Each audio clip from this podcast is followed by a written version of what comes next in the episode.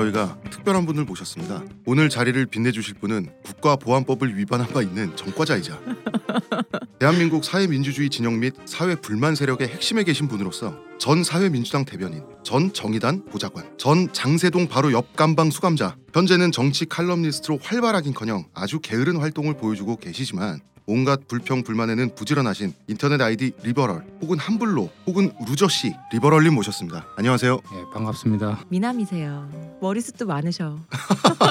아 맞다. 여긴 아이. 지금 다 머리가 많네요. 네, 리버럴님도 풍성족이세요. 뭐 이 방송 뭐 탈모라고 했는데 사실 뭐 탈모인은 한 명밖에 없고 나머지는 다 풍성족이고 탈모인의 욕심을 채우고자 하는 방송. 이 방송의 컨셉이 뭔지 모르겠습니다. 아니 저희가 탈모인에게 설명을 듣는 방송이에요. 아, 나를 나를 무시하지 마라.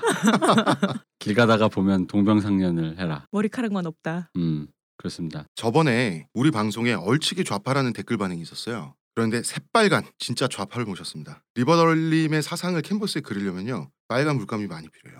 아주 많이 필요합니다. 네, 저희가 이거 한 이유가 있잖아요. 있죠. 네, 6월은 호국 보훈의 달. 그렇습니다. 네, 6월이 호국 보훈의 달이기 때문에 호국 영령 대신 저희는 대한민국 빨갱이사를 정리하고 싶어서 어, 리버럴님을 모셨고요. 리버럴님 같은 경우는 제가 잠깐 소개를 드릴게요. 대한민국의 뒤통수라는 정치 칼럼 시리즈가 전에 있었어요. 이거 어디서 연재된 거예요? 딴지일보에서 연재가 됐는데요. 음. 지난 몇 년간 가장 잘 써진 몇 개의 정치 기사 중 하나예요. 대한민국에서 음. 이거는 읽어본 사람들은 다 인정하는 거고요. 이 기사를 안 본 사람은 있어도 한 번만 읽은 사람은 없다. 정말이에요. 그만큼? 두고두고 참고가 되는 기사이고 무엇보다 이 기획을 같이 했고 제가 편집을 했어요. 아 그래서 자꾸 저런 얘기 하시는 그렇죠. 아니 그 저의 뛰어난 편집에 어떤 그 도움을 많이 받으셨죠, 리버럴님. 지금 기억이 없습니다. 아 자기가 좌파라고 생각하면서 글 쓰는 사람들, 잠깐만요. 특히- 오늘 청문회 같아요. 특히 정치부 기자 초년생들 읽고 외워야 돼요 이 기사. 그리고 이 기사는요 외국의 사이트에 영문으로 댓글 반응까지 완역이 돼서 동아시아사 문화 정치학 공부하는 영어권 대학원생들 있죠. 어, 이 사람들한테 명문장으로 인정을 받고 한때 화제가 됐던 글입니다. 그걸 자기들끼리 번역을 해서 올린 거죠. 네, 자기들끼리 번역을 해서 음. 그걸로 우리나라 댓글까지 완역을 해가지고 댓글 반응을까지 또 토론을 하더라고요. 음. 아주 사상이 빨가시고 예, 지금 이 탈모인의 설레발은 그동안 청취자 여러분들께서 익히 듣고 그래서 짐작은 하셨겠지만 지금의 이런 썰에 대해서 한 10% 정도만 믿으시고 나머지 90%는 버리면 됩니다. 아, 그렇게 많이 버려요. 저는 저는 진실만 말했고요. 홍 작가의 그 설레발이 뭐 유명하니까 홍 작가님 빅뉴- 머리카락만큼이나 건질 게 없는 건가요? 빅뉴스 시간입니다. 빅뉴스 이 대표님의 일갈이 사이다라면서 메일을 보내오는 20대 여성 팬이 점점 늘고 있어요. 음, 사이다죠. 이거 20대 아니야 이거. 20대 20대 아니에요? 어. 분명히. 그리고 팟빵 댓글 반응을 보니까 이 대표님 목소리가 김조광수 닮았다고. 아 제가 그 양반을 저기 어디서 본 적이 있는데 전혀 다르다고 생각하는데 혹시 말투가 비슷한 거 아닐까요? 느낌이 비슷한 걸 수도. 음, 그러실 것 같은데. 왜 이렇게 왜 이렇게 소침해지세요? 사연풀이 시간입니다. 네, 오늘은 어 분- 잠깐만 빅뉴스 없어요? 어 웬일이야? 할 말이 많아서. 왜 이렇게 겸허해요 사람이? 아니 그, 그게 아니라 어, 어, 자기 외모 자랑 뭐, 어, 뭐왜 있잖아 뭐 그러지? 술 안 먹고 살 빼고 술 먹고 살못 야. 뺀 거죠. 뭐 아니, 이런 살이- 어떤 레파토리가 있잖아 보통 본인 살이 안 빠져가지고 아, 살이 안 빠져가지고. 와, 아니 먹어요. 언제는 뭐 본인이 사실에 근거해서 얘기한 사람이 어, 아니잖아 그냥 언제면은 그냥 이모가 뭐, 있어서 있다 어. 그랬나? 그러니까 왜요? 아, 웬일이야? 그러면은 빅뉴스 하죠 뭐. 아니 저기 그 리버럴님 모셔서 부끄러운 거죠 지금 아니 그렇진 않아요. 앞에서 뭐 우리 서로 이렇게. 부끄러운 사이 아니에요. 어. 그럼을 너무 몰라서 또 다른 빅뉴스. 제가 나이를 먹으니까 다이어트가 뜻대로 안 되고 있습니다. 안 먹는다고 안 빠지는 게 아니에요 나이 들면 그래 말이에요. 근데 저 술 자체는 살이 찌는데 영향이 있나 없나? 아니면 술과 안주의 조합이 인간을 뚱보로 만드나? 이런 고민은 좀 하고 있습니다. 술 자체는 칼로리가 그렇게 높진 않다고 알고 찌지 있는데. 않는데요 그냥 소비되는 거래요 단지 술 때문에 같이 먹는 그것 때문에 그러니까 술이 먹었는데 쌓이는 칼로리가 아닌데 그 술 때문에 안주를 같이 먹으면 이미 몸은 칼로리가 있다고 생각하잖아요 음. 음, 술이 이미 들어왔잖아요. 근데 이제 안주를 먹으니까 거기다 이제 더 더해지는 거지. 근데 나중에 술은 싹 빠지니까 술만 먹으면 상관없대요. 어, 술만 먹으면 살 안 찐대요. 살 안 찌고 일찍 가겠네요. 게다가 술이 알코올이 그 사람 식욕을 자극해서 평상시 먹는 거 더 먹게 만들어줘. 아 그러면 앞으로 오이에 소금 찍어 먹어야겠다. 아니 그냥 먹지 마. 술만 먹어. 우리 형이 알코올 중독자인데 네. 하루에 소주 한 두어 병 마시고 몸무게가 48, 48요? 음, 47 안주를 안 먹어. 그러니까요. 어, 어, 그게 이제 원단 알코올 중독이야. 이제 어, 어. 그 손이 벌벌벌 떨리고 음. 음, 그건 뭐 20대 때부터 떨었으니까. 아 이거 웃어도 되는 겁니까? 그러게요. 그러게요. 죄송한데 20대 때부터 알코올리즘이었으면 네, 장수하시는 건데 지금. 음, 음, 그래갖고 지금 내가 그때 예전에 한번 병원에 입원시키려고 술 먹고 자고 있을 때 형수랑 같이 알코올 병원 전문 요원을 데리고 와서 한번 싣고 간 적이 있었죠. 그 무서운 그 강제 그렇죠. 자다가 이게 뭔 꼴이야? 이게 뭐, 뭐지? 상황이 이게 뭐지? 막 이렇게. 눈 떠 보니 창살이. 네. 재산은 내 거야. 보통 이게 그럴 때 쓰는 거잖아요. 아니 면 장자를 형수님과 넣고. 얼마로 나누셨어요? 아 그러고 난 다음에 한 3개월 입원했나 6개월 어, 그러고 나서 아주 멀쩡한 사람 코스프레 해갖고 거기에 속아 퇴원했다가 금방 다시. 어. 어쨌든 그걸로 보면은 술은 아무리 엄청나게 먹어도 안주 안 먹으면은 피골이 상접해져. 음. 아 그러면 안주 없이 이제부터 술을 마셔야겠다. 그러면 와, 이제 우령이 되는 거지. 아니 뭐 병원에 적당히- 이제 같이 협의해서 이제 자는 도중에 싣고 가야지. 아, 적당히 마시면 되죠. 하여튼 그렇습니다. 그래서 방송하다 어, 소주 찾고 그러는 거 아니에요? 어 그렇죠. 어. 다이어트는 순조롭지 않아도 목소리는 몸매와 상관없이 부드러움으로 청취자 여러분들께서는 아무 걱정 없이 아 이거 아날람 목소리도 청취를 즐기시면 될 것 같습니다. 목소리도 complain이 들어왔어요 벌써. 뭐라고? 우리 왜 끝날 때 니코틴 뭐 담배 피러 간다 이렇게 얘기 하잖아요. 네. 사람들이 딱 듣고 왜 그 홍 작가 말안 하다가 하면 목에 잠겨가지고 가래 끌어가지고 그래서 아 이 사람 담배 피는 사람 많네. 그러면서 나보고 그러는 거야. 아 중간에 그냥 기침하고 다시 편집을 하시면 되지 그걸 왜 그렇게 방송을 하게 냅두냐고. 그래서 듣는데 괴롭다고 막 목에 걸리는 소리 난다고. 아니 누가 그랬어요? 주변인이 그렇습니다. 주변인들이 네. 그랬어요. 저 완전히 나노 비평 어? 아주 섬세한 아니 부분까지 다 근데. 최근 들어보면 방송 들어보면 홍 작가님 목소리가 최근에 좀 어, 심해졌어요. 특히 그래요. 요즘에 네. 종종 그래요. 종종. 음, 뭐 그렇게 해서 또 이제 자연미까지 뭐래요? 그런 예, 뭐 사연 들어가죠.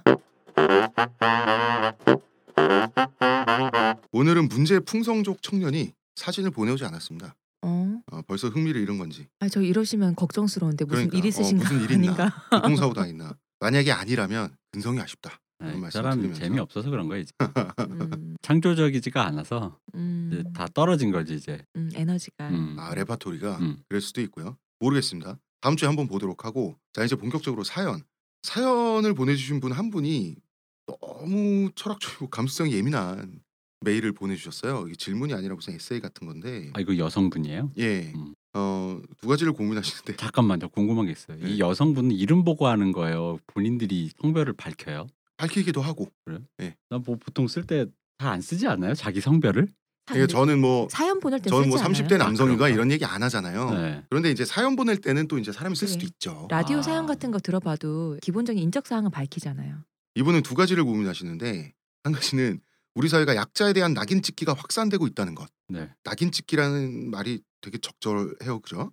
두 번째는 인간의 무지. 아마도 이런 말씀하신 것 같은데 무지가 공포를 만들고 공포가 증오를 만들어서 이런 거 있잖아요. 주변의 약자를 찾기 위해서 두리번거리는 사회. 다 눈들이 헤드라이트가 돼서 어디 어디 잘못한 사람들이 있나. 이거를 이제 저번에 우리끼리 얘기할 때는 미시파시즘이라는 용어를 숫자에서 만들어가지고 좀 썼었는데 뭐 이런 사회가 걱정이신 모양이에요. 굉장히 철학적인 이 내용인데 고민 상담을 해드릴 수는 없지만 아무튼 이분이 인간은 무지에서 벗어날 수 있는가 이런 말씀을 하시더라고요. 아주 그냥 음. 철학적인 질문을 네. 에세이 한 편을 사연 메일로 제가 읽고 그래서 사연 채택을 한 이유는 해드릴 수 있는 말이 사실 있더라고요. 그러니까 인간은 무지에서 벗어날 수 없다라는 게 철학의 기본 전제이자 결론이거든요. 동양 철학도 서양 철학도 마찬가지예요. 심지어 인도 철학은 진리가 있긴 있어요. 그런데 인간의 감각으로는 알 수가 없어요. 그래서 진리에 가까워지는 방법은 아는 게 불가능하기 때문에 진리와 하나가 되는 거예요. 자아 아트만이라고 하는 자아가 진리 브라만에 흡수돼서 사라지는 것이 최고 단계예요. 진리를 아는 건 불가능하기 때문에 진리의 일부가 되는 차선책으로서 스스로가 사라지는 거죠. 저기 뭐야 안치환의 노래 중에 소금 인형이라는 노래 있잖아요. 당신의 빗속으로 들어간 노래 나오면 알 인형 거야 뭐 아마. 예. 아, 이 루시아의 시에서 그게 갖고 온 건데 루시아는 또 그거를 인도의 경전에 있는 고사에서 따온 거예요. 그게 뭐냐면 진리를 공부하는 브라마는 두 가지 종류의 사람이 있는데 나무 인형 같은 사람이 있고 소금 인형 같은 사람이 있다. 나무 인형 같은 사람은 바닷물 속에 들어가도 녹지 뜨는 않죠. 자아가 그대로 있는 거예요. 에고가 사라져야 되는데 소금 인형으로 만들어진 사람은 바닷물 속에 들어가면 녹아서 바다의 일부가 되죠. 바닷물의 소금기를 진리라고 보는 거죠. 융화되라 이렇게 가는 건데 다시 말하면 알 수 없다는 거죠. 제 생각입니다. 결국 사회적인 단계에서 철학을 한다는 것은 진리를 규정하는 게 아니라 태도를 결정하고 혹은 설정하는 것인데 그럼 여기서 태도는 뭐냐? 제가 드릴 수 있는 제 지식의 한계 내에서 드릴 수 있는 말씀은 인간에 대한 예의 뭐 이 정도밖에는 드릴 말씀이 없습니다. 굳이 더 쉽게 표현을 하자면 타인을 단정짓지 말자 정도. 저는 여기까지. 인간은 무지에서 벗어날 수 있는가 여기에 대해서 이건 요즘에 그러지 않아도 제가 최근에 많이 드는 생각인데 필독처럼 이렇게 막 형이상학적으로 설명하지 할 능력도 없지만 그것보다는 제 생각에는 아 잠시만요. 필독은 제 인터넷 닉네임입니다. 필드독이라고 해가지고. 제 생각에는 인간은 알 수 없다. 저 칸트가 뭐 물을 알 수 없다 이렇게 여기서 얘기하는 물은 이제 물질을 할 때 그 한자 물 물의 본질은 알 수 없다. 사물에 대한 어떤 그 질적인 부분 본질을 알 수 있다 뭐 이런 아주 그냥 깊은 철학적인 그게 아니라도 양적으로 보더라도 그렇다 이거야. 우리가 뭐 어떤 사건이 일어나거나 하면 그 사건의 실체에 대해서 잘 알 수 있을까? 알려고 들려고 하면은 엄청나게 뭐야 뭐 많은 노력이 들지 한 개인이. 그런데 세상사는 얼마 사실이 너무 많잖아. 역사도 그렇고 우리 사건이 하나 터지면 세월호도 그렇고 너무 양이 많아. 그 사건의 실체 자체에 접근해 들어가려면 생활이 안 돼. 그러니까 그냥 믿는 거야. 그렇기 때문에 그 실체를 잘 알고 있는 사람들 같은 경우에는 모르는 사람이 뭐 답답하고 뭐 이렇게 되겠지만은 뭐 현대인으로 살아가면서 알아야 될 뭐 이런 무지 이런 거에 대해서는 양적인 걸로도 너무 불가능하다 이거지요. 그러니까 서로 신뢰가 있어야 돼. 사회적 신뢰가 있어서 저 사람이 전문가들이 주장하는 거 나라에서 주장하면 웬만하면 믿어줘야 돼. 그런 어떤 신뢰가 쌓여야지 불필요한 뭐 이런 걸 하지 않지 않나 뭐 이런 생각이 좀 얼핏 들더라고. 처리해야 될 정보의 양이 예전 현대 사회는 너무나도 많고 개인이 그걸 다 알 수도 없고 음. 알기도 힘드니까 음. 그것 때문에 규범이 있는 거고 규약이 있는 거잖아요. 국가를 믿고 사회를 믿고 사람을 믿는 것도 그게 규범과 규약이 되는 거니까. 그렇죠. 그게, 그게, 그게 그- 시- 신뢰성이 무너진 상태잖아요. 요것과 조금 뭐 벗어난 얘기일 수 있을지 모르겠는데 사회적 신뢰라는 것이 없다면은 이것으로 인해서 불필요한 어떤 사회적 자원 낭비가 너무 심하단 말이야. 세월호 같은 경우도 그렇고 정부에서 뭐 발표하는 것이 일단 안 믿어. 안 믿으면은 거기에 대한 어떤 사회적 갈등 비용이 엄청나게 커진단 말이야. 그리고 그거를 또 검증하고 뭐뭐 하고 심지어는 뭐 이런 정치적인 것뿐만 아니라 다양한 분야에서 그런 거죠. 그렇다 보면 예를 들어 음식물 같은 경우에서도 중국 음식 우리가 뭐 거기에서 그 만드는 과정이라든지 위생 이런 거를 믿을 수가 없잖아. 그러니까 거기서 안 사 먹게 되고 안 사 먹게 되니까 영세해지고 영세해지다 보니까 더 비용을 낮춰서 뭐 이렇게 하려고 하고 이런 과정들이 굉장히 발생이 된다는 얘기죠. 저기 리버럴님. 근데 세월호 사건 같은 경우에는 음. 정부의 발표를 신뢰성 있게 만드는 역할은 정부의 몫이잖아요. 거기에 성공했냐라고 하면 그렇지 않잖아요. 나는 세월호 사건의 정부에서의 그 발표라든지 이 내용에 대해서 난 불신을 해본 적은 없어요. 그리고 그 발표가 그렇게 뭐 문제라고 생각하지 않았는데 뭐냐면 어떤 큰 사건이 일어났다고 하면은 거기에 얽힌 뭐 정부의 미숙한 대응이라든지 이런 좀 황당한 이런 것들은 당연히 있지. 그 부분에 대해서는 좀 비판도 하고 뭐 여러 가지 있지만은 의도 자체를 걔네들이 뭐 이상한 식 음모론 비슷하게 몰고 나가면은 거기에 대- 따른 어떤 불필요한 사회적 비용 거기다는 분노 뭐 이런 어떤 관심 이런 것들이 나름 그 자원인 건데 그걸 자꾸 그런 식으로 탕진하다 보니까 좋은 제도를 마련하고 좋은 어떤 대책을 마련하고 하는데 지혜가 모아지지 않고 그걸 갖고 옥신각신하는데 관심의 자원이 다 탕진이 되는 거지. 그러다 보니까 거기에 대한 대책은 별로 세워지지 않고 진지하게 대책이 논의가 된다 하더라도 사람들의 관심이 없어. 이미 그러니까 소모 다 예, 됐으니까 예, 다 말- 소진돼서. 말초적인 부분만 뭐 이렇게 되고. 이- 요게 난 세월호와 관련돼서는 난 할 얘기가 많은데 지금 뭐 이거는 갖고 얘기할 수 없으니까 오늘은 여기 저희는 정도만 좌익 예, 영영 갖고 특집이니까. 예. 나는 너무 답답한 마음에서 한번 네. 얘기한 거예요. 알겠습니다. 근데 이분은 제가 느끼면은 그 만능 몽둥이 같은 거를 원하시는 것 같아요. 근데 사- 사연자분이 그렇죠. 사안이나 사고나 뭔가 세상 일을 보는 프레임은 개개별이 다 다르고 여기서는 부정적인 것이 저기서는 또 맞는 프레임이 될 수 있는데 모든 일에 항상 긴장하고 이건 뭐지라고 의심하는 법이 필요한 거지. 이 이분의 말씀에서 제가 유추해 보는 거는 뭔가 단 하나의 진리. 그래서 그거를 알아서 뭔가 자기가 아직 무지하고 그러므로 세상이나 사회적 얘기들을 그거를 통해서 다 한 번에 깨치고 싶다. 약간 이런 조바심이나 욕심 같은 게 느껴지거든요. 만능 열쇠를 예, 찾으신다는 아주 거죠. 날카로운 지적이에요. 그게. 그래서 제 생각에는 그거는 아니고 그냥 모든 사안이 다 다르고 심지어는요 예를 들어 그거예요. 우리랑 미국이랑 전쟁하면 미국인은 미국인의 뜻으로 전쟁하겠지. 그래서 나를 쏘겠지. 그렇다고 해서 걔가 살인범이나 나쁜 사람 되는 건 아니에요. 나도 마찬가지고. 근데 그렇다고 해서 어떻게 사람을 쏠 수 있어라는 건 또 다른 얘기인데 요걸 이렇게 나눠 가지고 하나의 정의로 정리할 수는 없다는 거지. 한국군과 미국군이. 아 역시 대표님 상담 프로입니다. 지금 리버럴님 또 이렇게 감탄했죠. 가식적으로 느껴지지 저를 말하는 그, 게. 어, 가식적이야 어. 사람이 가식적이에요? 어. 네. 저희만 이렇게 느끼는 건 아닐 것 같아요. 그래서 어쨌든 간에 이분의 얘기로 다시 돌아가자면 말리는 면 말리는 신우이가 더. 저 가만히 지- 있어. 집중하세요. 가만히 있어. 대표님 말씀 집중하세요. 어쨌든 이분의 말씀으로 돌아가자면 그런 부분에서 하나하나의 사안을 좀 더 심도 있게 보려고만 노력만 하시더라도 그것이 나중에 쌓이면 모이다 보면 그때 그게 이런 것일 수도 있겠구나라는 연결되는 것이 보이고 또 그게 하나의 어떤 본인의 본인 나름의 세계관이나 뭐 철학이 될 수 있을 거라고 저는 생각을 해요. 그리고 사실 내가 하고 싶은 이 얘기가 아니라 내가 아까 왜 여성을 물어봤냐면 네. 저 양반이 혹시 사연 왔는데 다시 답메일을 보내서 혹시 여성인가 물어보는 게 아닌가 난 이게 궁금했을 뿐이야. 난 그런 어, 되게. 의심스럽다. 그러니까. 어. 나는 그런 짓은 안 함. 여성인가요? 여성이면 사연을 방송에 드리죠. 뭐 이런 거. 충분히 어. 어. 아니 원난 얘기를 하도 들어서 그런지 왠지 그럴 것 같은 그런 마음이 들었습니다. 저번 주엔 또 미래로 그러나- 나가신다고. 어 맞아. 그러나 두 번째 사연 남성분의 사연입니다. 이게 또 자기의 균형감 낮추기에 억지로 이게 하나 가져왔어.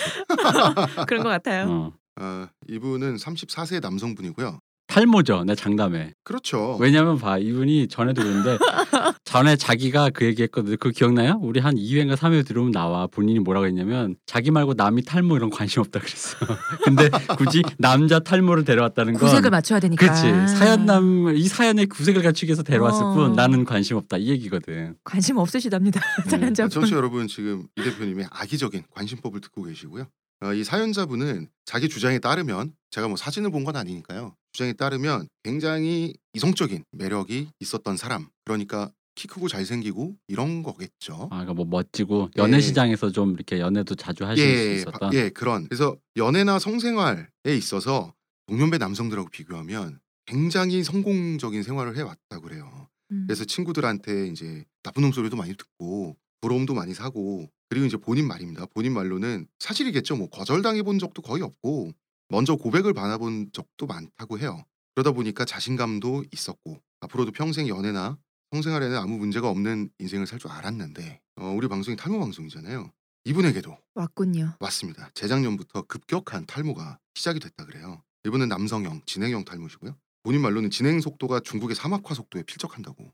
그리고 1년에 몇 미터씩 넓어지는데 미터는 말이 안 되지. 그럼 등, 등 뒤에 30cm로 가 있을 수는 없고. 지금은 자기가 봐도 40대 중반으로 보일 정도로 처참한 상태라고 하고요. 아 지금 34시신데. 음. 이전에는 신경 써서 입고 나가면 멋지게 입고 나온 남자였는데 지금은 뭘 어떻게 입고 나가도 대머리는 대머리다. 그렇죠. 머리가 빠진다는 사실을 깨닫고 나서부터는 옷을 사본 적이 없대요. 왜냐하면 대머리가 잘 입어봐야 대머리고 제가 이 시기를 거쳤기 때문에 아는데 머리만 중요하거든요.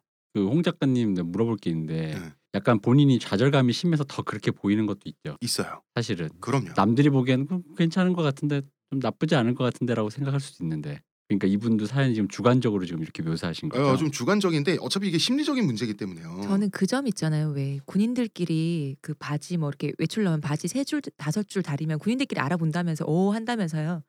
근데 민간인들 눈에는 다 군인이잖아요.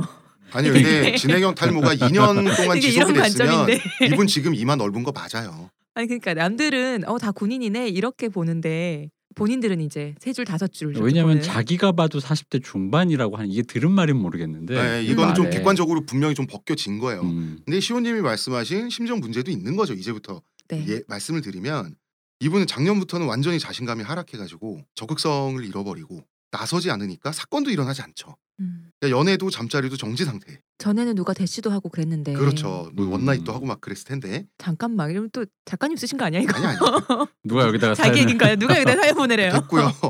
오죽하면 15년 만에 야구 동영상을 보고 자유를 아, 그 움직이는 받기까지 했었. 자기 위안을 하셨군요. 예.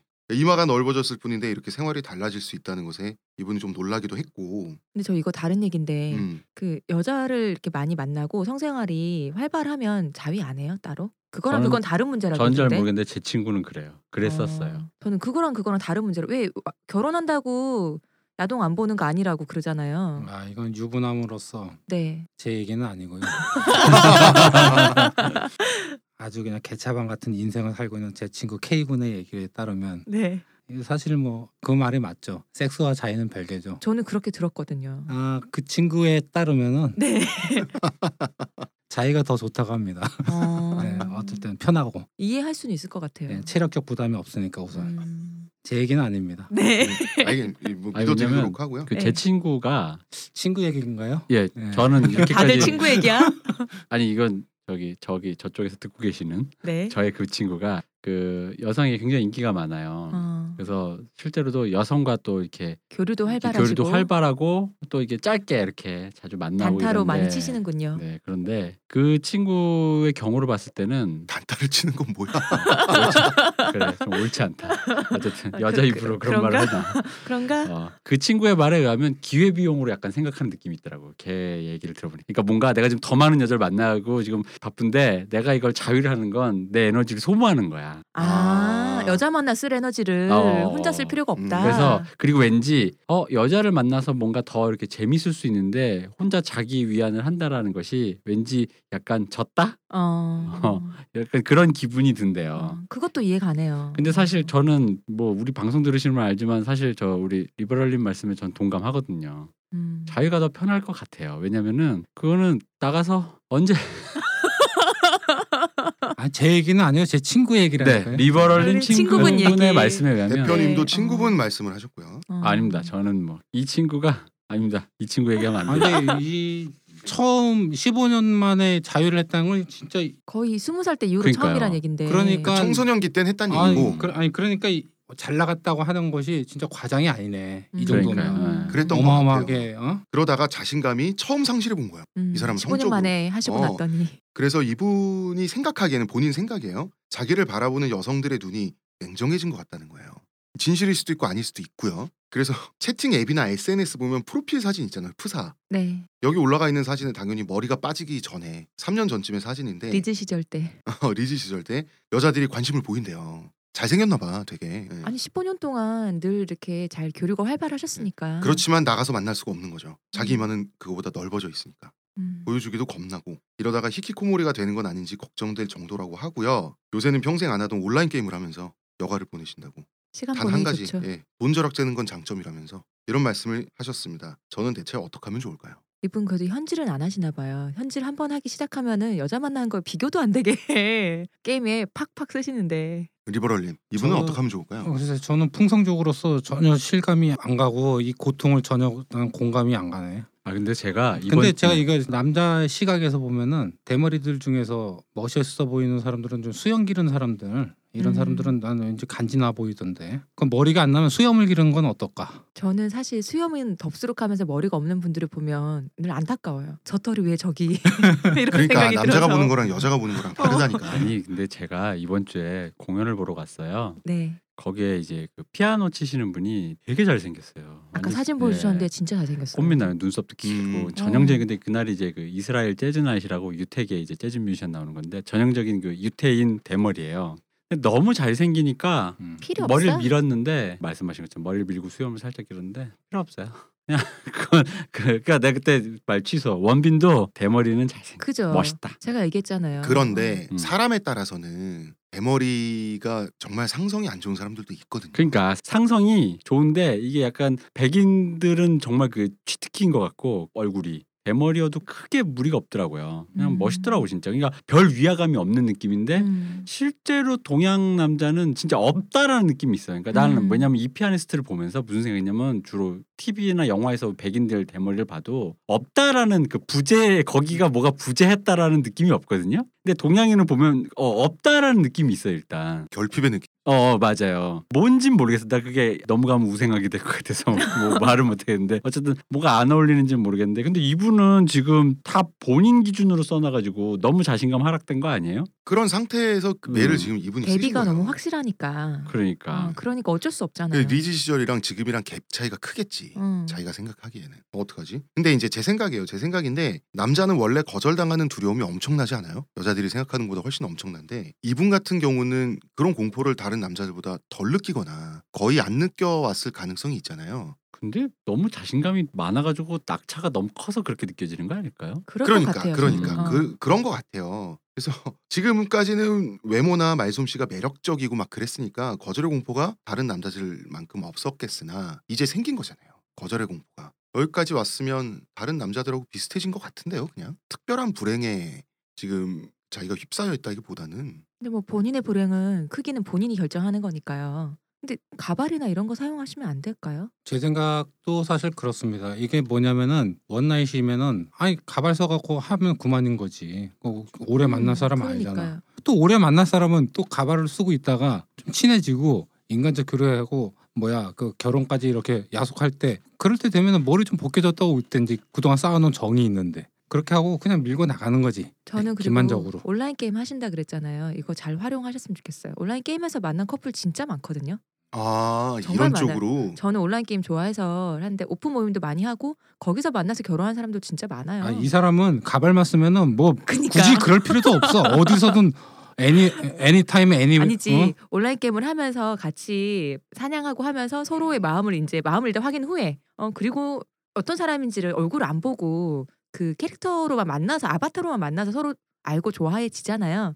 그리고 다시 이제 오프에서 만났을 때 확률이 더 높다는 거지. 내 조카가 서른다섯인가 여섯인가 그런데 여자애. 근데 요즘에 그 1등 신랑감으로 보면은 이제 공무원 중에서 이제 직급이 높은 공무원인데 건물주 아들 아니에요? 음. 1등은 왜냐하면은 건물주 아들 정도로 될 수 있는 게 공무원들 그 뭐야 연금이 뭐 2, 300원 기본적으로 나오니까 급이 또 높으신가 보다. 예, 근데 사무관급이고 40대 초반 뭐 이렇게 됐는데 만났는데 아 인간성도 좋고 사람이 네. 어. 전도 유망하고 다 이런데 머리가 벗겨진 거야. 네. 다른 건 용서해도 그건 용서가 안 된다고. 해갖고 그래갖고 그걸 우리 셋째 형님이 그 같은 공무원인데 후배란 말이야. 네. 그래갖고 그냥 딸인 조카한테 소개를 시켜줬는데 그렇게 거절을 한 거야. 어. 그러니까 우리 셋째 형은 너무나 붕괴하셨어요? 그렇지. 우리 조카가 그렇게 뭐 썩 잘 나가는 그건 아니야. 근데 물론 뭐 얼굴도 그렇게 뭐 호리하고 예쁘고 뭐 이런 것도 아니고 물론 그 내 조카가 어렸을 땐 예뻤는데 근데 그걸 보면서 와 그때 처음으로 이제 실감을 한 거야 내가 어. 대머리의 그 핸디캡을. 홍 작가님 보고는 모르시고 계시다가 예.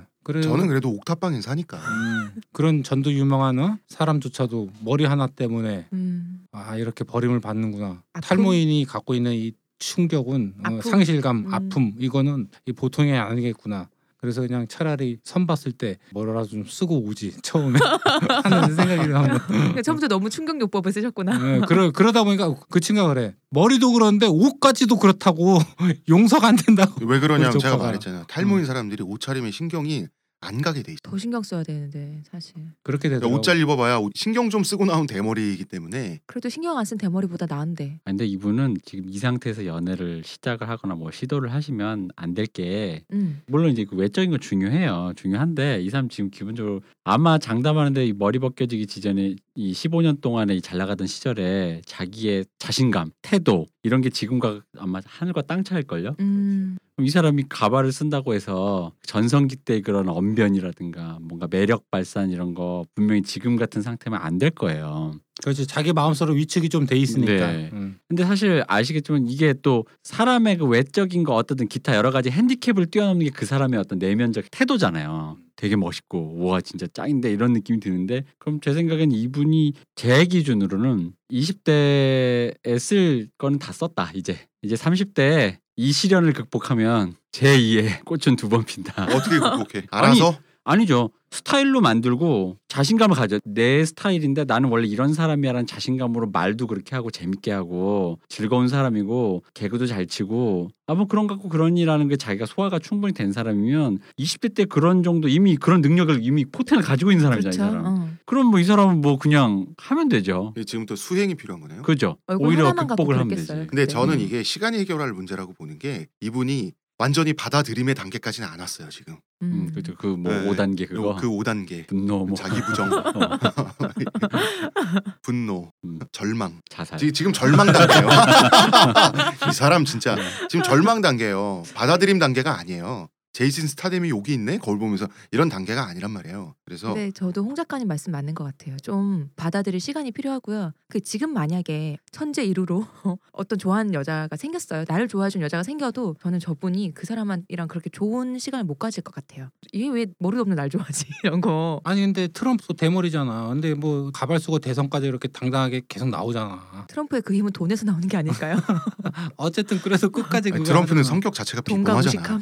아니 비범 해 그 사람은 성격이 그렇습니다. 저는 시간이 해결할 것 같고 그 시간 동안에 대표님이 말씀하신 수련을 좀 음. 하면 되겠다. 한 산 하나만 넘어가면 아니고 왜냐면 자기 핸디캡조차 하나 극복이 안 돼서 이 흔히 말하는 20대 때 할 거다 충분히 겪지 못해 가지고 언변도 못 맞아요. 떨어지고 뭐 자기 스타일도 안 되고 음. 그런 사람이 좀 많아요. 근데 뚜렷하죠. 이분은 이미 그런 쪽으로 이미 도가 트신 분인 거잖아요. 음, 음. 아니 나는 적극적으로 가발을 원하는 게 가발을 쓰면은 이건 왠지 다른 사람에 대한 기만 아닐까 하는 그런 양심의 가책 이런 거 할 필요가 없다 이거. 요즘에 성형하는 사람들 얼마나 많아. 그러니까 아마 그게 그 기만보다는요. 내가 가발이나 쓰고라는 자괴감이 클 거예요. 음. 이게 원래 내 그렇겠지. 거였어야 되는데 그리고 이 어, 남의 힘을 빌려서 쓰고 어. 있는 이것 마치 그 왜 이 사람 성격상 더 그럴 수 있다고. 마치 내 차가 아닌데 남의 차 타고 하루 나가면 그게 페라리 일지언정 내 차가 아닐 때 그냥 어차피 이거 뭐라는 기분 들때홍 그런 작가의? 말대로 일단 자기 그걸 인정하는 시간을 조금 갖고 난 다음에 가발도 내 신체 일부야. 우리는 이덕화를 그렇게 보잖아. 어 이덕화는 그렇죠. 음, 저에게 있어서. 안경 같은. 그렇게 자기 부정의 시간을 넘어서서 그걸로 긍정을 하면 어떨까? 일단 나는 이제 탈모인이 아니니까 그냥 남, 정말? 어, 남 얘기 나, 정말 남 얘기. 어, 정말 남 얘기니까 그냥 뭐 이거 말로 남 얘기다. 어. 그렇습니다. 어, 알아서 하시고요 사연자분. 아이, 뭐가 아이고 아이고 구색을 맞추기에 가져왔다는 게 이럴 때 그죠? 나는 거예요. 15년 동안 뭐 뭐 알아서 하시고요. 잘 되실 겁니다. 세 번째 사연은 뭐 여성분의 이렇게 사연이에요. 막 넘어가요? 뭐 그러니까. 넘어가야지 뭐 할 말이 더 없는데. 아니 힘내세요. 네, 힘내세요. 아니 이덕화 봐봐 이덕화는 전두환 연기를 할 때에서야 비로소 자기 모습을 보여줬어 그리고 평소에는 항상 그걸 써 어떤 게 본 모습이냐고 음, 그렇잖아 음, 음, 음. 힘내세요 탈모인은 다크나이트야. 그러게요. 뭐가 내 모습일까?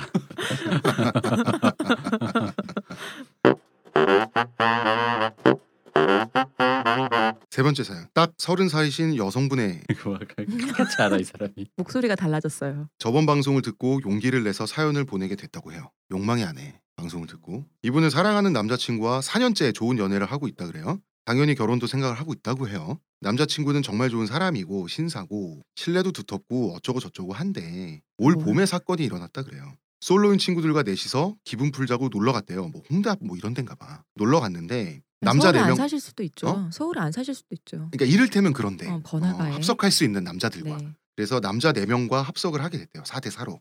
자기는 임자 있는 몸이니까 자연스럽게 친구들이 이제 파트너가 막 되고 좋아하는 파트너 어, 되게 해주고 남은 한 명과 이야기를 하게 됐는데 이거를 정말 좀 나쁜 식으로 표현하면 폭탄 처리라고 아니 뭐 우리 라고 다, 할 수도 있는 다거 아니면 얘기잖아요. 자연스럽게 그냥 이렇게 된 건가? 모르죠 뭐 어떻게 됐겠죠. 아니 그러니까 본인 말로는 우리가 일반적으로 우리나라 사회에서 일반적으로 보기에는 잘생기거나 매력 있는 외모가 가장 아닌 사람하고 그 자기가 매치가 된 거예요. 그러니까 자기가 남자친구 있으니까 자기는 앞으로 뭐 어떻게 더 해볼 생각이 있는 게 아니니까. 음, 그러다 어, 보니까 뭐 친구들끼리 자연스럽게 네. 친구들은 다 솔로였다고 하니까 이 친구들이 이 사람한테는 호감을 보이지 않은 이유가 잘생긴가는 아까 말했듯이 거리가 있는데 어떻게 거리가 있냐면 덩치가 아주 컸대요. 어, 아주 덩치가 큰. 어, 왜 우리 근육돼지란 말 쓰잖아요. 근육은 근육대로 있고 살도 겉에, 있으시고 어. 지방은 지방대로 있고 그래서 마동석은 마동석인데 근육이 좀 빠지고 지방은 좀 더 붙은 마동석 몸이라고 이분이 얼굴도 정말 크대요. 어. 그런데 여기서부터 문제가 생깁니다. 얘기만 하고 헤어질 수도 있잖아요. 그런데 이상하게도 커다란 덩치가 성욕을 불러일으켰대요. 그 알고 남 보니 타입이셨구나. 그랬는지 아닌지 이게 본인도 설명을 못해요. 음. 그 전에는 자기가 덩치를 좋아하는지도 알지 못했대요. 그런 순간이 온 거예요 이분한테. 그래서 그 남자가 육체 관계를 가진 거예요. 어. 잘 사귀고 있는 남자친구가 있는데 그런데 그 육체 관계가 정말 좋았대요. 음. 이전에는 전혀 느끼지 못했던 흥분을 느꼈대요. 속궁합이 맞는다 뭐 이런 건 당연한 거고 일탈이라는 느낌도 있으니까 더 그랬지 않을까 아니 속궁합도 한데. 맞고 음. 그 뒤로는 만나서 섹스를 하고 헤어지는 섹스 파트너 관계가 된 거죠. 음. 당연히 남자친구는 모르죠. 그럼 그 지금 이 덩치 크신 분과도 관계 합의가 된 거예요? 우리는 그런 파트너야 뭐 이런 거? 된 거죠. 왜냐면 자기 남자친구 있다고 얘기를 했대요. 어... 음. 좋은 관계인데. 문제는 이런 거죠. 그 남자 당연히 네. 그 남자 입장에서야 뭐 좋겠죠. 문제는 남자친구에 대한 죄책감. 죄책감이 있으면 섹스 파트너와 헤어지면 될 거 아니에요. 그런데 또 너무 좋아. 하는 게 음. 너무 좋다는 거예요. 음. 아. 근데 이제 여기서부터 미묘해지는데 여전히 남자친구에 대한 사랑은 그대로라는 거죠. 남자친구와의 관계보다 훨씬 뜨겁고 흥분되고 쾌락도 있고 훨씬 더 질펀한 자극적인 짓도 침대 잘 위에서 봐. 하지만 질펀 좋아하시죠? 저번 저번에 질펀 그죠. 저를 되게 상습적으로 써. 그죠. 저 단어 되게 좋아하시는 것 같아요. 질펀한 그런데 남자친구와의 섹스가 나쁜 것도 아니래요. 예전처럼 똑같이 좋대요. 다만 섹스 파트너와 할 때가 더 좋은 거죠. 더 자극적이고 나쁜 예. 게 아니라 좋고 더 좋고니까요. 그런 그런 거예요. 근데 어. 그게 너무 좋은 거지. 그래서 못 헤어지겠는 거예요. 결국은 두 사람 모두와 섹스를 하는 중이고 어떤 날은 하루에 두 사람과 하루 안에 관계한 날도 있다고 하고 낮에 만나고 저녁에 만나고 음, 그런 거죠. 음. 예, 이 모텔 갔다 저 모텔 갔다 그런 거겠죠. 섹스 파트너가 마음에 들죠 당연히 만나면 즐거워요. 그런데 사랑하는 것은 아니라는 거예요. 대화가 잘 통하고 그런 게 아니라는 거지. 뭐 취향이 맞는다든지 이 사람이 만약에 어려운 일이 생겼다라 그러면 걱정되고 동정심이 생기고 도와주고 싶고 하는 건 또 절대 아니라는 거예요. 그런 사람은 어디까지나 남친이라는 거지. 그래서 사실은 섹스 파트너 이름도 몇 번 까먹었었대요. 이 사람 이름이 뭔지를. 뭐 생체 딜도인가 이 사람은? 아니 뭐 서로 합의해서 좋아서 그런 건데요. 그러니까. 뭐. 음. 그렇지만 역시나 섹스 파트너를 놓치고 싶지는 않은 거예요. 이 사람의 육체 관계가 주는 즐거움이 굉장히 크니까. 그래서 사연자는 한편으로는 어서 정리해야지 싶으면서도 한편으로는 이런 생각까지 든다는 거예요. 남친과 결혼을 해서도 계속 이 남자와 관계를 가질 수도 있는 거 아닌가? 이런 생각도 든다는 거죠. 뭐 안 들키면 뭐. 그런 생각이 들고 섹스 파트너하고의 관계는 이제 문제 없고 섹스 파트너가 또 자기한테 집착하거나 이런 것도 아니래요. 음. 어 남자친구 있어 진짜 오케이. 캐주얼한 음, 관계네요. 뭐 그런 네. 관계인데 이제 마지막 문자 이 대표님의 일가를 듣고 싶습니다. 혼내셔도 됩니다. 제가 나쁜 년일까요? 아니면 미친 년일까요? 이렇게 메일을 끝내셨어요. 음. 이런 사연입니다. 대표님 일가를 해보세요. 그 이대로 살면 됩니다. 아니, 뭐가 문제인 거예요? 본인이 남자친구한테 조금 잘못하는 건 네, 있는데 현실적인 문제는 첫째 걸릴 수 있다. 두 번째 죄책감 이런 거겠죠. 그거 본인이 잘 알 거 아니에요. 걸릴 수 있으니 그만둘까? 그거 무서우면 그만두면 되고. 근데 더 하고 싶다? 그럼 더 하면 되지. 근데 그러다 걸린다? 그건 제가 예전에도 말씀드렸지만 알아서 다 정리해 주는 사회가 네.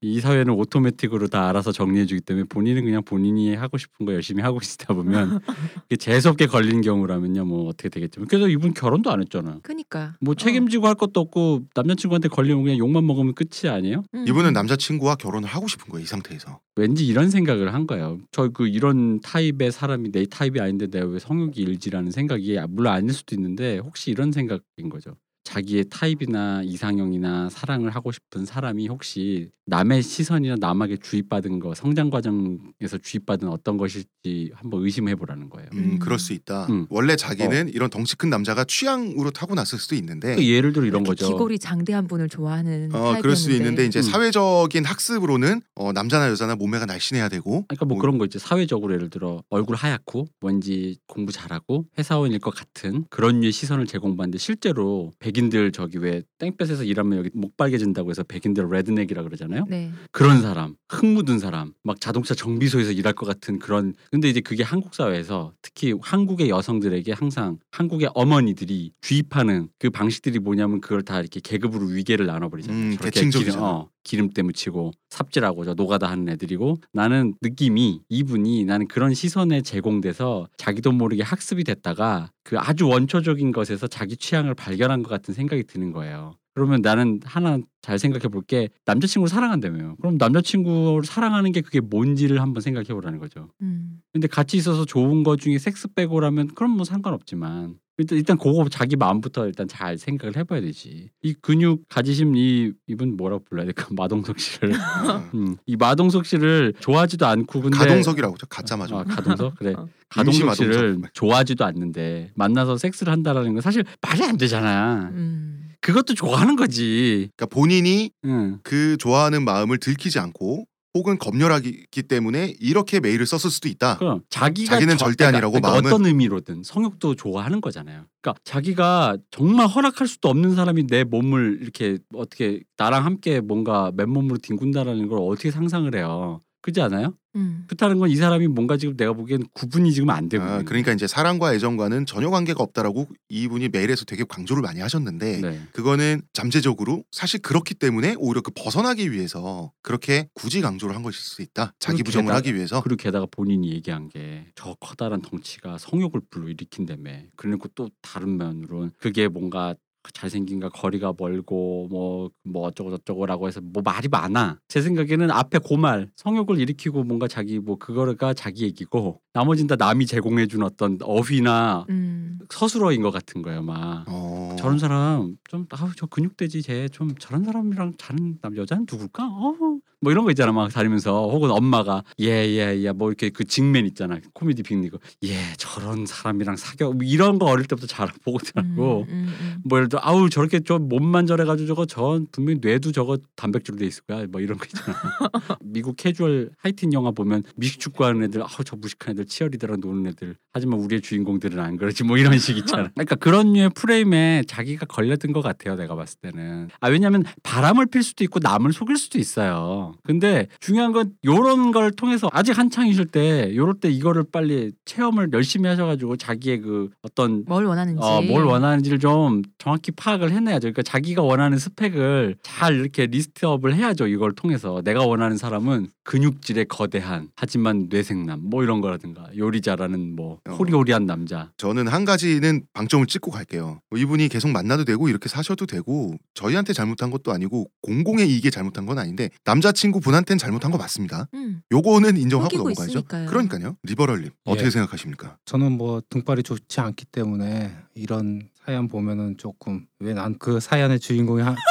되었으면 하는 느낌이 이제 잠깐 들긴 왜 하는데. 나는 등발이 없어서 저 어. 사연의 주인공이 아닌가? 근데 이거는 그거는 뭐 우리 사회 아까쯤에 뭐 이제 이 대표님이 그 말씀하셨는데 여- 여자들이 일반적으로 갖고 있는 뭐 취향이랄까? 그런 거지. 이게 뭐 사회적으로 큰 그건 아닌 것 같아요 제 생각엔. 뭐냐면은 지난번에 남자들이 이렇게 등발 있잖아요. 그리고 어깨. 이거에 여자들이 아 뻑간다 하는 이런 게 좀 있거든요. 그러니까 이거는 좀 뭐랄까 뭐 사회적 시선이라든지 이런 게 아니고 그냥 오래 전부터 등발 좋은 사람들 그 우리가 그 원시 시대 때그 여자들 어 한테 좀 박혀 있는 그런 어떤 매력? 그런 것에서 이렇게 본능적으로 좀 기인한 뭐 그런 것이 아닐까 뭐 이렇게 생각 들고 그것이 꼭 육체적 매력을 통해 갖고 성욕을 불러일으킨다 하는 것과 그것이 꼭 애정과 직결돼야 된다 하는 그건 아닌 것 같아요 제 생각에는. 뭐 아, 그럴 예. TV에서 나와갖고 하는 그 여자들에 대한 매력 남자들이 느끼는 그런 성적 매력 이런 거 하듯이 여자들도 그럴 수 있지 않을까 하는 생각은 들어요. 내가 탈모인이 아니라서 또 탈모인의 그런 것도 잘 이해 못하지만 여자도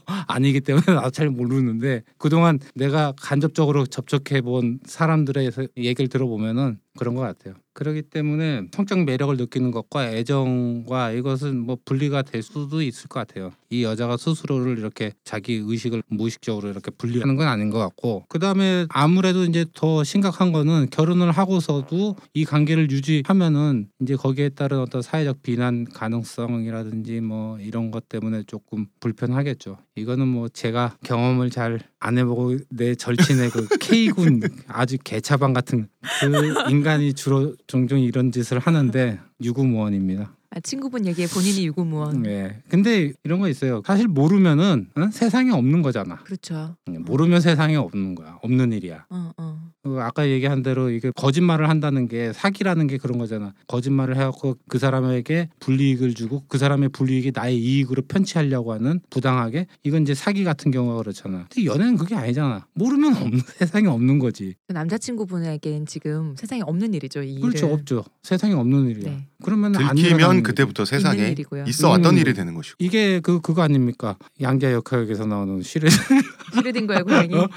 보는 순간 그게 딱 어, 파동 붕괴 얘기하듯이 음. 어? 근데 이제 뭐 그런 걸로 그냥 이미 있는 이- 넘어가는 어쨌든 거죠. 본인은 모르지만 있는 거죠. 무슨 네. 얘기냐면 내가 모르다도 어쨌든 블랙홀은 나를 먹어 삼킬 거야 해, 해당하는 거기 때문에 음. 제가 아까 아까 그 말씀을 드렸던 이유는 그 성욕 따로 다 좋은데 이왕이면은 남자친구에 대한 죄책감이 있다고 하니까 그게 합쳐질 수 있는 사람을 만나는 게 제일 좋잖아요. 그러니까 그런 의미에서 취향을 잘 고려해 보라는 분석 얘기죠. 파악을 예. 하셔서. 취향, 어. 성욕까지 같이 구- 분리돼서 자유연애 자유롭게 살 수 있고 사랑 따로 원래 그럴 수 있지만 그 이분도 사연 보내주신 거 보면 아마 그걸 원하는 것 같지는 않아요. 음. 나왜 이러지라는 이건 것 같고 하고 뭐 결혼도 하고 싶다라고 하고 뭐 하, 하시는 거 보니까 근데 중요한 거는 여기 이 섹스 파트너를 놓치고 싶지 않다면서요. 결혼하면서도 계속 만날 수 있을까 뭐 이런 생각도 하고. 그러니까요. 어. 그러니까 이분은 지금 뭔- 뭔가 지금 혼자 돼 있어. 어, 굉장히 아니 내가 봤을 때 아 나는 이래서 더 그건 것 같아. 육체적 어떤 음. 매력 어, 거기에 더 방점이 있는 거고 그러니까요. 어, 그것은 사실이고 그러니까 그런 거죠. 사람의 매력이 여러 개인데 결혼하고 싶은 사람에게 원하는 것 중에 육체적인 매력이 아니거나 그럴 수 있는 거잖아요. 지금 이분 그럴 수 있어요. 근데 육체적 매력 지금 따로 찾겠다는 따로 거잖아요. 찾겠다는 지금. 거잖아요. 그러니까 네. 그리고 그게 거기 있으면 내가 갖고 싶다는 얘기잖아요. 음. 그러니까 이제 근데 어쨌든 간에 이게 욕심인 거는 사실인 거죠. 아니 뭐 욕심이라기보다 어쨌든 우리 사회가 그것까지는 허락을 안 해주는 네. 그 범위 있으니까 음. 뭐 욕심이 아닐 수 있지 뭐 그거야 뭐 허락 만 해준다면야 음. 능력대로 대로 아니 하면 그 되지. 욕심이란 게 인간의 자연스러운 거라는 음, 가정하에 그죠. 남자 사연이라면은 이것이 나는 이- 그게 궁금한 게 남자 사연이라면 이건 100%야. 그냥 모든 한 90%는 그래.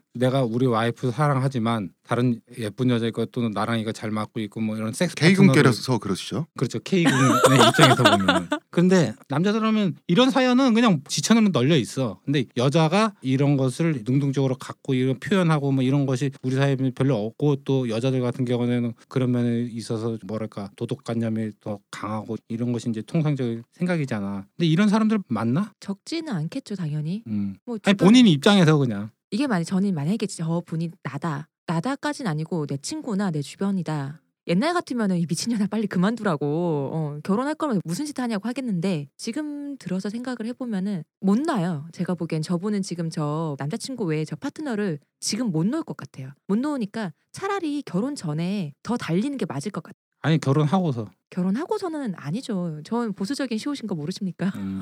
음. 근데 저는 뭐 결혼 전후가 아니라 그러니까 본인이 그것만은 잘 알고 본인이 어쨌든 간에 남자친구 속이는 거잖아요. 그니까요. 남자친구는 동의 안 한 거잖아요. 어, 근데 남편을 속이는 것보다는 남친을 속이는 게 낫다는 거지. 아, 그러니까 그거는 솔직히 말하면은 그건 비용의 문제인 거. 죄송하지만 어, 어. 그게 낫다는 거지. 그거는 뭐랄까 비용의 문제에서 솔직히 뭐 저는 똑같다고 생각하고요. 그러니까 누구를 감정의 속이는 거에 그럼요 예. 똑같은데 누구를 속이는 거에 남편이든 시어머니든 그거는 뭐 별 차이 없고 친엄마든 친딸이든 뭐 상관없고 오히려 속이고 있다라는 거랑 섹스가 너무 좋아요 이거는 어쨌든 간에 지금 상태에서 양립이 불가능하잖아요. 네 아니면 이걸 양립하려면 남자친구한테 까야지. 난 이걸 원하는 여자야. 너도 나를 받아들여줘. 근데 걔가 싫다? 그럼 오케이. 혹은 받아들여주면 그걸로 감사. 이거를 선택을 해야죠. 그러니까 이게 제 생각이 그 생각이었어요. 네. 제가 아까부터 든 생각은 내가 원하는 게 무엇이고 이쪽인지 저쪽인지 모르겠고 죄책감도 있고 혼란스럽고 이 메일을 쓸 정도로 자기가 뭐가 뭔지 모르겠으면 그거를 명확하게 그 구분지어지게 만들어지는 작업에 착수해야 돼요. 맞아요. 그 중에 하나가 오픈하는 거예요.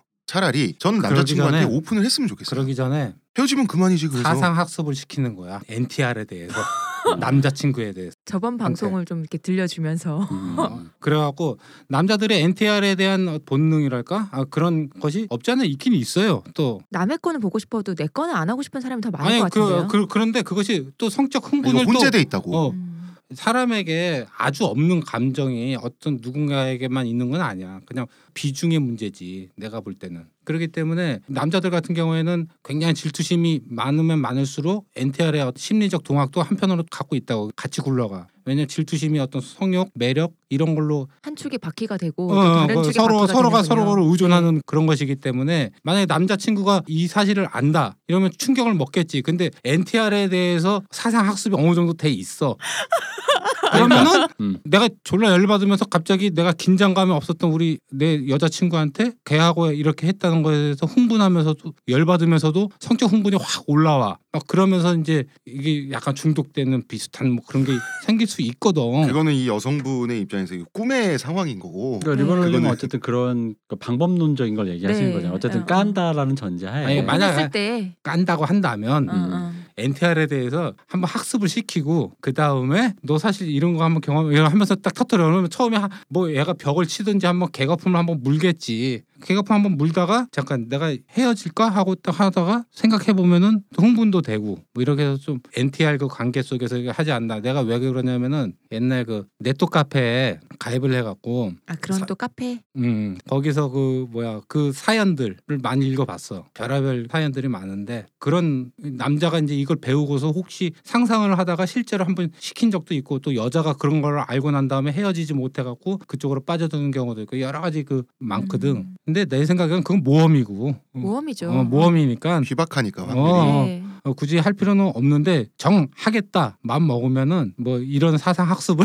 시켜놓은 다음에 하면 어떨까 생각도 듭니다. 저는 왜 오픈을 하라고 얘기를 하냐면 오픈해서 불행해질 수도 있어요. 음. 그런데 지금처럼 결착이 안 난 상태로 계속 갈 수는 없어요. 그게 더 스트레스 저는 그래서. 좀 더 가라는 거. 왜냐하면 지금 남자친구랑 결혼하고 싶잖아요. 근데 이 섹스 파트너를 못 놓는 거니까. 그러면은 사실은 이 사람은 마지막은 이 섹스 파트너를 놀 놔야지 하는 마음이 들 거란 말이에요. 근데 지금 못 놓는 거라서 그럴 거면은 더 달리라고. 글쎄요. 그 시호님 말씀은 섹스 파트너 자체를 언젠가 놀 거라는 전제인 거잖아요. 네 약간. 맞아요. 근데 이분은 글쎄요. 아직 그 어. 생각은 안 하는 단계예요 지금. 그러니까 결혼을 전제로 했을 때 어쨌든 이 사람을 위주 내 남자친구를 네. 위주로 했을 때 섹스 파트너라는 걸 약간 그거보다 좀 다르게 보는 그런 느낌인데 나는 그런 거죠. 그러니까 결혼이고 뭐고를 다 다시 생각해 보라는 음, 거예요. 음, 음. 지금 본인이 나쁜 사람인 건 맞아요. 남자친구 입장에서. 그렇죠. 어, 본인의 어. 욕망을 충족하는 거에 대해서 우리가 뭐라고 할 필요는 없는데 남자친구를 속이는 건데 속인다라는 건 이미 나쁜 일이 벌어졌고 앞으로 계속하겠다 그러면 더 나쁜 사람 되는 거예요. 음. 어 그러니까 그거에 대해서는 빨리 생각을 해야 되는 거고 그게 결혼이나 어떤 계기를 통해서 그거를 뭔가 해소하려는 거 그 이전에 음. 내가 왜 이런 상태가 되었는가부터 생각을 해야지 이게 이제 만약에 그렇게 되잖아요. 그럼 이제 제일 쉬운 게 보통은 일반인이 어떤 계기를 통해서 자꾸 자기의 판단을 뒤로 밀러와요. 우리 음. 엄마들이 항상 얘기했던 거 대학 가면 취직하면 음. 결혼하면 애 낳으면 그때 애 낳았더니 애 대학 가면 애 취직하면 애 결혼만 하면 내그 장- 다음은요. 너 죽으면 너 죽으면이거든. 근데 그런 식이라는 거지. 근데 음. 그런 건 없고 방금 말한 모든 관문이 다 거기에 해당되는 거잖아요. 근데 항상 그걸 유예로 시켜놓고 남의 시선 빌어가지고 그 다음에 뭘 하면 뭘 어쩌면 뭐 섹스를 뭐 하지만 내가 지금 결혼하면 괜 찮아질까 그런 게 있어. 음. 그리고 이- 만약에 이 사람을 어거지로 정리한다. 지금 솔직히 내가 무슨 얘기를 하려고 그랬냐면 섹스라는 말 자체 느낌이 이 분이 약간 우리 그때 옛날에 얘기했던 홍 작가님이 해줬나? 섹스를 좀 뭔가 안 좋고 더럽고 뭐 고결한 것 중에 제일 약간 후진 감정 체계로 보는 느낌이 좀 있어요. 이 사람이. 그러니까 내가 이뭐 남자친구와 단정은 지을 수 없겠지만 어 약간 그러니까 뭔가 내 남자친구가 고결한 사랑을 하고 대 이 사람이 모든 거에서 가치적으로 우선하는 스펙과 다 가지고 있는데 내가 고까지 섹스 내가 뭔가 좀 하, 이깟 섹스. 근데 사실 아니잖아요. 모든 게 다 좋은 거고 동급인 건데 이깟 섹스라는 어떤 느낌으로 섹스 파트너를 약간 그렇게 보고 있는 것 같거든요. 음. 그러니까 나는 사실 또 다른 말로 하자면 뭐냐면 남자친구가 잘못하고 있지만 이 물론 섹스 파트너 동의했다는 상황에서 뭐 거기까지 할 말은 없겠지만 솔직히 말하면 섹스 파트너를 도구화하는 경우 이런 거기도 하잖아요. 서로 그런 거죠 이건 음. 뭐. 근데 상대방의 마음을 나는 잘 모르겠어요. 왜냐하면 남자 입장에서 솔직히 말하면요, 여자랑 섹스를 하는 게 그 흔히 말하는 여자가 좀 더 쉽게 나랑 섹스해 주는 게 좋긴 하거든요. 음. 근데 그렇게 했을 때 여자가 그렇게 태도를 취하면은 나 같은 경우는 내가 조금 더 나가고 싶다가도 멈칫할 때가 있어요. 어, 내가 이 여자 감정적으로 좀 더. 어, 내가 그래도 이 여자는 좀 더 근데 약간 이 가동석 씨가 그런 마음일 수도 있고 그러니까 그런 여러 가지 장황들이 지금 그러니까 가능성들이 여러 개가 너무 많은데 그게 지금 이 여자분이 정리도 안 된 데다가 자기 감정의 위계도 너무 많고 자꾸 다른 관문을 통과해서 갔으면 뭐 될 것 같기도 하고 안 될 것 같기도 하고 뭐 헷갈려 하고 있잖아요. 그러니까 여기서 제일 중요한 건 홍 작가님 대로 폭파야 폭파. 그냥. 어, 어. 폭파. 일단 그러니까 저는 폭파 쪽이고 음, 왜냐면 더 가면 갈수록 예, 쌓인다니까. 그러니까 음. 그 누적시키지 말라는 어. 거예요. 작약을 누적시키지 말고 지금 폭발을 하든 아니면 저는 뭐 폭파처럼 좀 센 얘기를 했지만 나머지 세 분께서는 결국 결국은 비슷한 부분이 어디서 비슷하냐 결론을 내려라. 음. 결론을 내려라. 그리고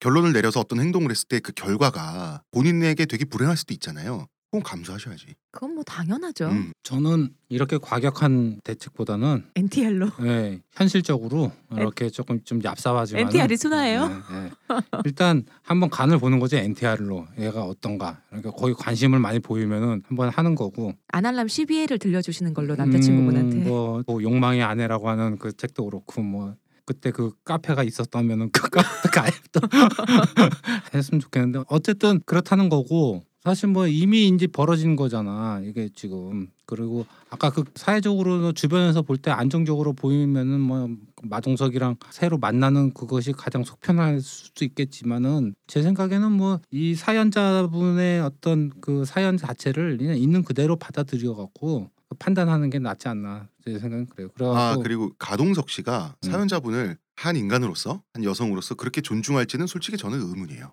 내 파트너가 지금 이 섹스 파트너뿐 아니라 내 아, 연인이 아, 주 쉬운 때 공짜 섹스 상대로 인식할 가능성이 솔직히 반이 넘어요. 아니 지금 서로 그러는 거 아닌가요? 그 남자뿐 아니라 여자분도 그런 그러니까 거잖아요. 어. 그러니까 어. 아니, 그러니까 저는 그거 자체를 나는 이건 굉장히 긍정적으로 봐. 왜냐면 사회 평화를 위해 되게 좋아. 이래야 집착도 없고 그 그러다 보면은 뭐 데이트 폭력이니 뭐 어떻게 보면은 끝까지 뭐 쫓아다녀갖고 스토커처럼 이렇게 하고 심지어는 뭐 솔직히 면식범에 의한 어떤 폭력 살인 뭐 이런 게 더 많잖아. 그럼요. 어, 그러니까 이렇게 그냥 뭐랄까 라이트하게 이렇게 만나고 이렇게 하는 건 뭐 사회 전체적으로 본다면 오히려 나아. 뭐 개개인의 어떤 그 남자친구 입장에서 뭐 어쩌고저쩌고 이건 떠나서 근데 평화적으로 보면 이 남자친구의 이 문제 자체가 이미 사회 평화를 해치는 거 아닌가요? 아니 이거는 왜냐면 은 이게 해친다고 하면 음. 하면은 그거는 본능을 굉장히 억압을 하는 거지 중세적 평화지 그런 건. 예, 사회 전체적 행복의 총량으로서는 어차, 어쨌든 낫다. 이런 식의 근데 말씀을 그 하시는 게 근데 지금- 만약에 중세적 지금 이게 평화라면 지금 이게 어. 리버럴님이 유물론자라서 그러니까 아 그러니까 제 말은 유물론자만 할 수 있는 말이죠. 남자친구에 대한 어떤 배덕은 어. 이 배덕함 자체니까 죄 자체는 그러니까 그냥 이 사람이 가져간다는 건가요? 그렇죠. 그거는 본인이 그- 그건 생각이잖아. 그 근데 생각 배신 자체를. 당하고 있는 남자친구는 어떡하나요? 음. 아 그건 세상에 없는 일이라니까. 아까 그랬잖아. 이게 이 사람이 유물론자라고요. 세상에 없잖아. 그 사람 내 남자친구는 그리고 알지 남자 못함으로. 그리고 남자 입장에서 보면은 남자는 여자가 바람 피는지 안 피는지는 여자에 비해서 잘 둔감해. 그렇기 때문에 안 들킬 확률이 더 많아. 그러니까 모든 게 이런 식이에요. 그러니까 보통 우리가 빨갱이라 그러면 진격, 투쟁, 혁명 이럴 것 같지만 저 빨갱이 이상해요. 이렇게 아니 사람이 모르는 거는 자기한테는 없는 거야. 이런 식으로 이런 식의 유물론적 접근이 빨갱이들의 특징이거든. 진짜 빨갱이. 근데 그게 원래. 유물론인가요? 이게 유물론적이잖아요. 이게 유물론이죠. 그게 유물론인가요? 그냥 우리 실용적인 거지. 제 대해서 생각에- 한번 어. 풀죠. 유물론은 뭘 유물론이라고 해요? 풀어주세요. 유물론은 해겔의 관념론을 거꾸로 뒤집어서 피라미드를 재구축한 것이 유물론이죠. 아니 그렇게 그건 말하면 어떻게 알아들어요? 의식은 이제 물질이 의식을 규정한다. 이것이 이제 유물론이죠. 의식은 이제 물질, 사회적 조건이라든지 아니면 뭐 이런 것에서 의식이 만들어지고 의식이 형성되고 거기에 따라서 의식이 이런 조- 사회적 의식이 조건이 물질에 기반한다. 그렇죠. 그러니까 의식도 있고 물도 있는데 예. 사회적 제도라든지 물질적 조건이라든지 이런 것에서 의식이 따라간다. 의식이 거기에 종속된다 이런 거지. 음, 그러니까 이제 제도 개혁이라든지 이런 굉장히 사람들 의식을 바꿀 어떤 때 물질이든 규범이든 제도든 어, 그거 그것에 그것이 의식에 영향을 준다 이거지. 사회적 음, 그것이 의식에 영향을 주고. 그렇지. 의식은 따라가는 거지 의식이 그거를 이렇게 leading하는 게 아니다는 얘기신 거죠. 이기론도 어, 어느 정도 거예요. 어느 정도 서로 있, 서로 있겠지만 하지만. 어, 서로 하지만 근데 아주 결정론적으로 본다면 이제 음. 물질에서 비롯되는 거다 이거죠. 그렇습니다. 결론을 지으시고 사연자분께서는 그게 폭파가 됐든 설계가 됐든 결론을 짓고 결론대로 행동하시고 이분은 그에 어, 의해서 일어나는 결과에 대해서는 당연히 본인이 감사할 문제. 그러니까 우리들이 나름대로 저까지 이제 네 사람이 이렇게 의견을 했으니까 본인이 가장 갖고 싶어하는 논리, 어? 제가 본인이 보기엔 제 걸 가장 갖고 거. 싶어 하실 것 같아요. 어 편한 거, 어, 이걸 취해 갖고 나는 근데 시호님의 조언도 결정 유보라고 봐. 결정 유본 맞아요. 결혼하기 전까지지. 어. 어.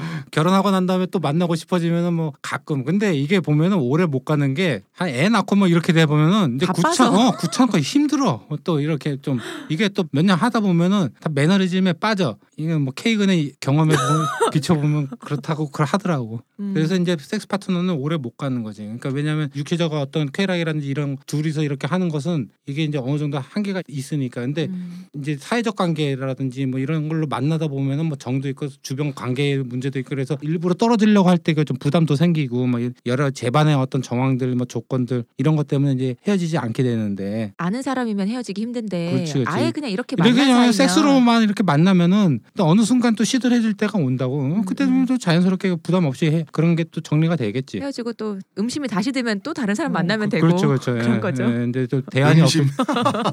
그렇게 되니까 이것도 좀 나중에 되면 양심 아니잖아요. 음심 맞잖아요. 결혼하고서도 아니 내 생각을 해요. 결혼하기 전에 이렇게 한 것과 결혼하고 난 다음에 만나는 것의 질적인 차이는 없어. 아까 지금 이- 이 대표님 말씀대로 그 자체는 그렇기 때문에 그래 내가 이렇게 하면 너무 불안하고 좀 얘한테 좀 미안하고 이런 거 마음속 부담이 많이 세기 때문에 결혼 하면 안 만나야지 이렇게 가질 수도 있지. 그거 자체는 또 나쁜 것도 아니에요. 왜냐면 내가 뭐 담배 피고 있는데 이제 내년부터 끊어야지 이런 거 비슷한 거야. 음, 음. 근데 이제 그게 잘 안 되지. 그렇죠. 참는 거지 끊는 게 안 되죠.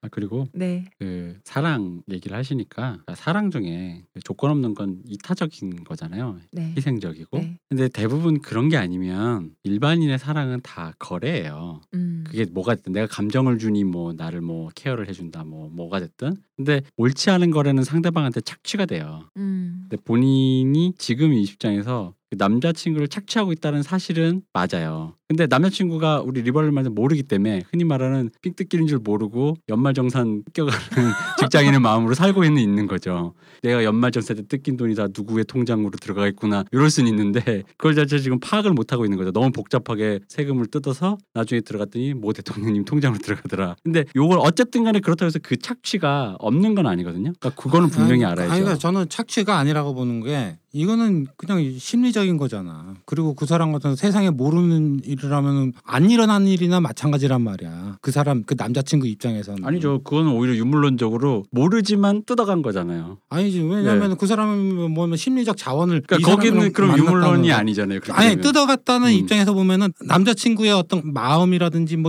그 사람에게 심리적 데미지를 모르는 상황에서는 뭐 뜯어가고 착취하고 뭐 수탈하고 이- 이런 게 없잖아. 아예 모르는데 그러니까 그 그거랑 상관없이 내가 이미 착취를 하고 있는 거야. 그러니까 그 사람이 아무런 피해도 없고 모른다니까요. 근데 내통 장으로 쌓는 거 내가 이명박인데 아니. 내가 싸우고 있잖아요. 그러니까 그 행위를 하고 있는 거잖아요. 아니 행위는 그리고 그것을 우리가 옳다 옳지 않다라고 말을 할 수 있는데 단지 뜯긴 사람 직장인이 그걸 모르고 행복하게 살 수는 있어요. 심지어는 아무런 해도 안 되고 그 그거는 그거대로더라는 거예요. 그러니까 나- 왜 이러냐면 비유적인 표현이라는 건 제가 알고 있는데 음. 네네. 그 비유적 표현은 왜냐하면은 이건 심리적 자원을 예를 들어서 그 남자친구가 다른 사람을 뭐 만나려고 하는 걸 뭐 방해한다든지 뭐 여러 가지 그런 거를 한다면 모를까 그냥 이 사람이 섹스 파트너를 만나고 있는 상황 자체를 모르고 있다는 것 자것만으로 착취를 하고 있다 그 사람의 뭐 이거는 나는 물리적인 어떤 그 돈을 가져간다든지 이런 것과는 전혀 다른 거라고 저는 생각해요. 착취라고 생각해요. 왜냐면은 그 남자친구 경우에 만약에 내 여자친구가 나 몰래 다른 남자와 이런 관계라는 걸 알게 되면 음. 빨리 끊고 다른 사람을 만날 수도 있잖아요. 그 사람에게 그런 시간과 그런 에너지를 착취하는 건 맞잖아요. 아 이제 기회 비용으로 어. 본다면 어, 그럼 그것도 착취하는 거잖아요. 그 사람은 모르고 당하는 거잖아요. 알고 일단 동의하지 않는 관계를 하고 있다라는 거에서 착취라는 음. 거죠. 사실 우리가 살면서 거짓말을 무지하게 많이 하잖아. 저는 별로 안 하는데요. 예전에 독일에서 어떤 한 작가가 가만 생각을 해보니까 거짓말을 일상적으로 너무 많이 하고 산단 말이야. 그러다 보니까 자기가 거짓말을 한 번도 안 하고 마음속에 있는 신묵도 아니고 마음속에 있는 거를 다 내뱉으면서 살면 어떤 결과가 나올까 해갖고 한 40일 동안 거짓말을 한마디도 안 하고 한 거야. 심지어 퇴근까지도 다 국세청에다가 이 소득을 전부 다 제대로 신고할 정도로. 그러니까 첫날부터도 아주 그냥 주변 관계 황폐화가 되다시피 40일 만에 감옥에 가셨나요 혹시? 아니 그게 아니고 주변 사람들한테 아예 예쁘다 이런 이런 말도 안 하고 그냥 있는 그대로 그냥 뭐 생긴 게 뭐 이렇게 생겼어 뭐 이렇게 이런 식으로 막 막- 머리가 왜 이렇게 없어? 어, 어, 어. 그냥 상대방이 불편할까 봐 꺼내지 않는 얘기들을 막 떠버리고 다녔단 말이야. 그러다 보니까 이제 어떻게 보면은 뭐 좋은 것도 있고 나쁜 것도 있었는데, 근데 그 사람의 그 에피소드를 본다면 우리가 마음속에 정직한다는 거, 이것을 있는 그대로를 만약에 세상에 내보낸다고 할 경우에 우리는 그렇게 살 수 있는지 있는지. 이제 그건 이제 정직과 무례 사이에서의 그 균형이고 보통은 그런 선에서 안 하려고 하죠. 그러니까 거짓말을 안 할 수는 없는데 안 하려고 노력하는데 그게 무례냐 착취냐의 수준에서 아니, 판단할 수 있는 것 제가. 이걸 하면 예를 들어 누군가와 어떤 친한 친구였는데 나얘 마음에 안 들고 내가 얘가 마음에 들어. 그런데 그 사람은 내가 얘가 마음에 안 든다는 거를 굳이 표현을 안 하잖아요. 우리 보통. 그죠? 그런데 얘는 자기가 굉장히 친한 줄 알고 있었어. 그러면 우리가 걔- 그 사람을 착취한다고 얘기할 수 있을까? 그렇게 그 사람- 말하지 않기로 하는 거 어느 정도까지 사람의 예의를 지키는 거 그게 사회적 규범이잖아요. 다른 사람의 그 감정을 착취하지 않기 왜냐면- 위해서 무례를 범하지 않는 거라니까. 왜냐면은 그거는 단순히 내 호불호를 얘기하는 게 아니라 예를 들어 이 사연으로 돌아가자면 이런 거죠. 이사 이 남자친구가 뭐에 동의했는지 우리는 몰라요. 그러니까 우리 보통 말하지 않아도 동의하는 건 뭐냐면 보통의 일반적인 헤테로 커플인 경우에 음. 독점적인 섹스와 독점적인 관계를 유지한다는 게 평균적인 상식이잖아요. 음. 그러니까 그거를 동의했냐라는 거죠. 근데 우리가 말하지 않아도 기본적으로 규범적으로 있는 것을 거기를 깨고 있으면 그게 착취라는 거죠. 그러니까 예를 들어 내가 말하지 않아도 우리 엄마 칼로 찌르지 마라는 말은 안 한다는 거죠. 근데 그런 얘기는 누구나 다 안다는 거죠. 근데 그거랑 니네 엄마 칼로 찌르고 싶다라고 말하는 건 또 다른 문제라는 거예요. 그건 무례의 문- 영역이니까요. 예, 그렇습니다. 아무튼 뭐 얘기하면 도돌이표를 하고 뭐 네. 제가 꼭 이러고 싶다는 생각으로 한 얘기가 아니고 하나의 그냥 저는 자꾸만 K군이 의심스러워지는 건 왜일까요?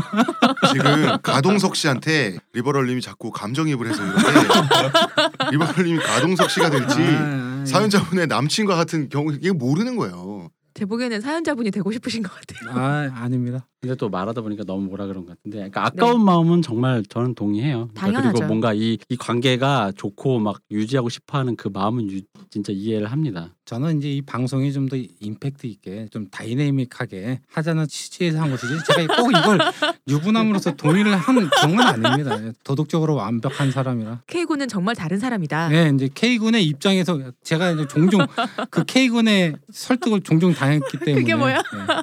페르소나 아니야? 이렇게 어둠 속에서 나타나시는 뭐예요? 그 에미넴 그쓸때 네, 나쁜 거 다. 몰아쓰는 그, 자기 맞는데? 슬림 쉐이디처럼 자기의 몰아놓은 자아 이런 거. 어.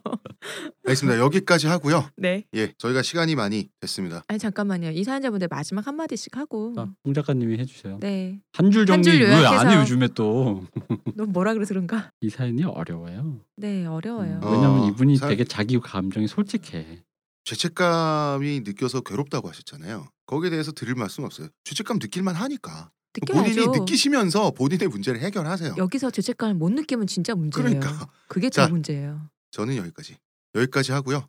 저희가 시간이 많이 됐기 때문에 저희는 본격 좌빨 특집 2부에서 찾아뵙도록 하고요. K군의 활약을 2, 3부에서. 저희가 잠깐 휴식을 취하고 오도록 하겠습니다. 감사합니다. 내일 뵙겠습니다. 수고하셨습니다.